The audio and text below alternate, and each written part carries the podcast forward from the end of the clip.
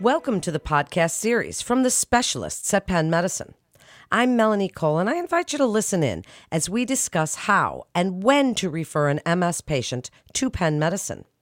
Joining me is Dr. Christopher Perrone. He's an assistant professor of clinical neurology at Penn Medicine.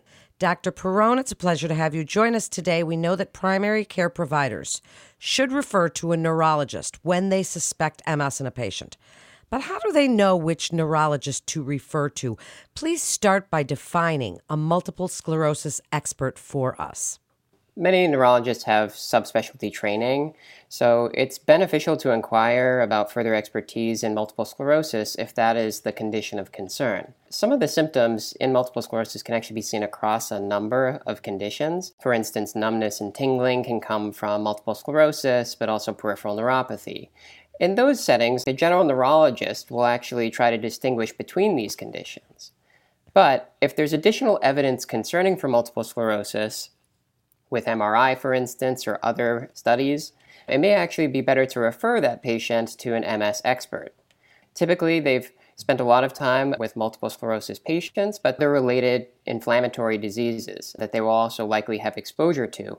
And they've done this specialty training with at least one year of clinical fellowship, sometimes longer. And so, while some general neurologists are comfortable treating patients with multiple sclerosis, it's pretty common that there are questions that arise during a patient's course that could ultimately prompt referral. And that referral should go to a neurologist that has specialty training in multiple sclerosis. Because when it comes to diagnosis and treatment, the earlier the condition is identified and managed, there's likely greater benefit to the patient. Thank you for that answer. Dr. Perrone, what makes MS so difficult to diagnose? As you're telling us about how and when to refer an MS patient to Penn Medicine, what combination of symptoms in a previously unaffected patient would suggest the need for referral, and why is it so difficult to diagnose? Part of the reason why MS is such a difficult condition to diagnose is because the symptoms can be seen across a number of neurologic conditions. Oftentimes, there's actually a constellation of symptoms that constitutes an initial MS related attack. And so some of those common examples would be optic neuritis, where a patient may have a dark spot in the vision of one of their eyes or pain when looking around with one eye. They might also complain of double vision that improves when one eye is covered. Or they might have one sided numbness or weakness. They could also have leg weakness bilaterally, so in both legs, and also bladder dysfunction. These are usually the unilateral symptoms, whether it be numbness, weakness, or the bilateral symptoms of leg weakness and also having some bladder dysfunction typically indicate transverse myelitis or an inflammatory lesion of the spinal cord. So it's these kinds of symptoms, sometimes one, sometimes many, that constitute the typical signs of an initial MS related attack. And it's also important to consider the cadence of symptoms, how quickly they came on, and how they ultimately evolve. Because the symptoms in multiple sclerosis typically have a relatively acute onset over days. They then reach a peak intensity or spread out, and then subsequently improve over weeks to months. And so these are the most common types of symptoms for multiple sclerosis and how they evolve. And this is specifically for the most common type of multiple sclerosis, known as relapsing remitting multiple sclerosis. About 85% of patients will have these kinds of symptoms as the presenting signs. Thank you, Dr. Perrone, for that answer. We know there are other forms of multiple sclerosis that providers should be aware of. Do these forms have the same symptoms and cadence? There are forms of MS that feature more of a slow decline in functional capacity over time. And this is what we call progressive MS as opposed to relapsing remitting. The most common example of someone with a slow decline in a certain functional capacity is with regard to ambulatory dysfunction, where a patient might notice that they you know, started tripping initially, and then they start requiring potentially use of a cane, and then maybe ultimately a walker, but this is over years of time. In these kinds of instances, imaging is extremely helpful of the brain and the spinal cord because there's actually many different causes of difficulties walking.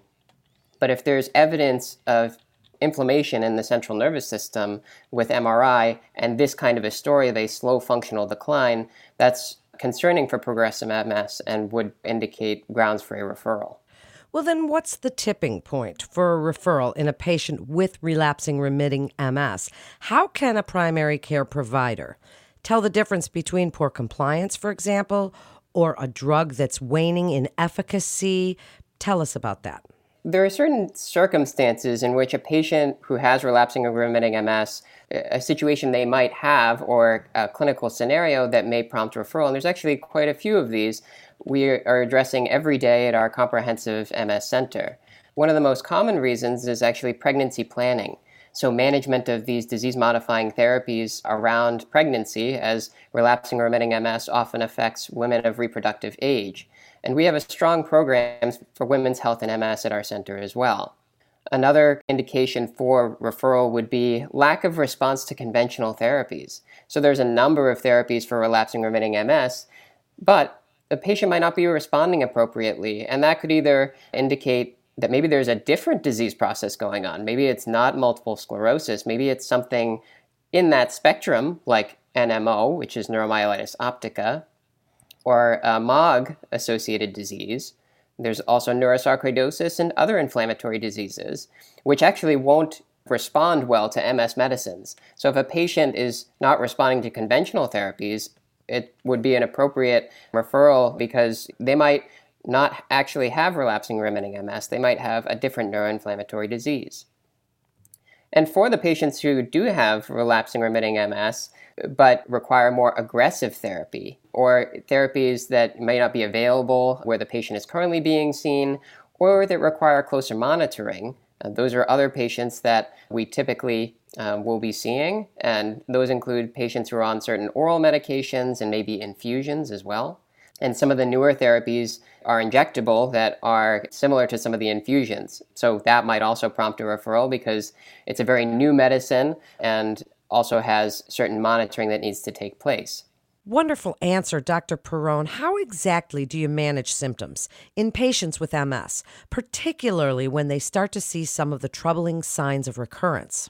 The other thing that's important is that our MS Center does a lot with symptomatic management. So while a patient may be on a disease modifying therapy and may be doing fairly well, maybe they're starting to notice some progressive aspects of the disease or having difficulty with symptom control from prior attacks. And so we actually do a lot with regard to symptom management because there's really two arms of MS care. There's disease modification, which is the medications that they're taking to prevent new things from happening with regard to their MS. But then there's also treatment, what we call symptomatic management, which is treatment for areas of prior injury to the central nervous system that have left the patient with symptoms.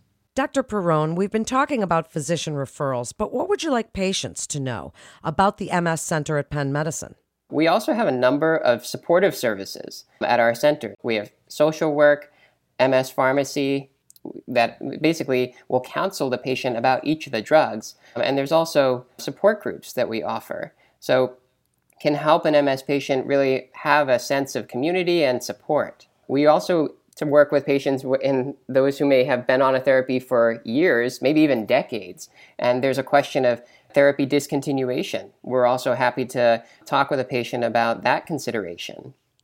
And then lastly, I think one of the other things that's important for patients to know is that we are a very active research center. So we have many studies going on at any given time. And our goal is really to offer research to anyone who has an interest in exploring that. Our goal is to make sure that we are at the forefront of MS care and actually making progress toward the steps of tomorrow in, in terms of caring for these patients.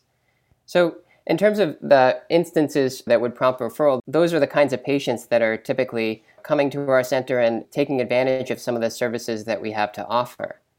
Dr. Perrone, getting back for a moment to drug therapy. What do you do when a drug simply stops working? Now, just touching back on that uh, question about breakthrough disease on a therapy that's waning in efficacy versus difficulties with adherence in terms of a therapy. So, regarding that question, there are some mechanisms outside of a patient's report that can demonstrate compliance. And those kinds of things, for instance, are risk mitigation programs for some of the medications, improve adherence through regular contact with the patient through phone calls. So, some of the drugs have very close uh, monitoring mechanisms through drug mitigation programs. Some of the medications also result in lab abnormalities, which can offer insight into adherence, such as low lymphocyte counts on fingolimod, cladribine, alemtuzumab, or ocrelizumab.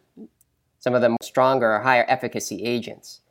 And then also, infusion centers keep records of infusion dates. And so that's another way to try and determine whether there's noncompliance or if they are compliant, then that would suggest that there's waning drug efficacy in the setting of breakthrough activity. And then lastly, our MS pharmacy team does an amazing job with outreach to ensure compliance so that medications are switched in the appropriate circumstances. Thank you so much, Dr. Perrone, for joining us today. And that concludes this episode from the specialists at Penn Medicine. To refer your patient to a specialist at Penn Medicine, please visit our website at pennmedicine.org/refer or you can call 877-937-PEN for more information and to get connected with one of our providers. Please remember to subscribe, rate and review this podcast and all the other Penn Medicine podcasts. I'm Melanie Cole.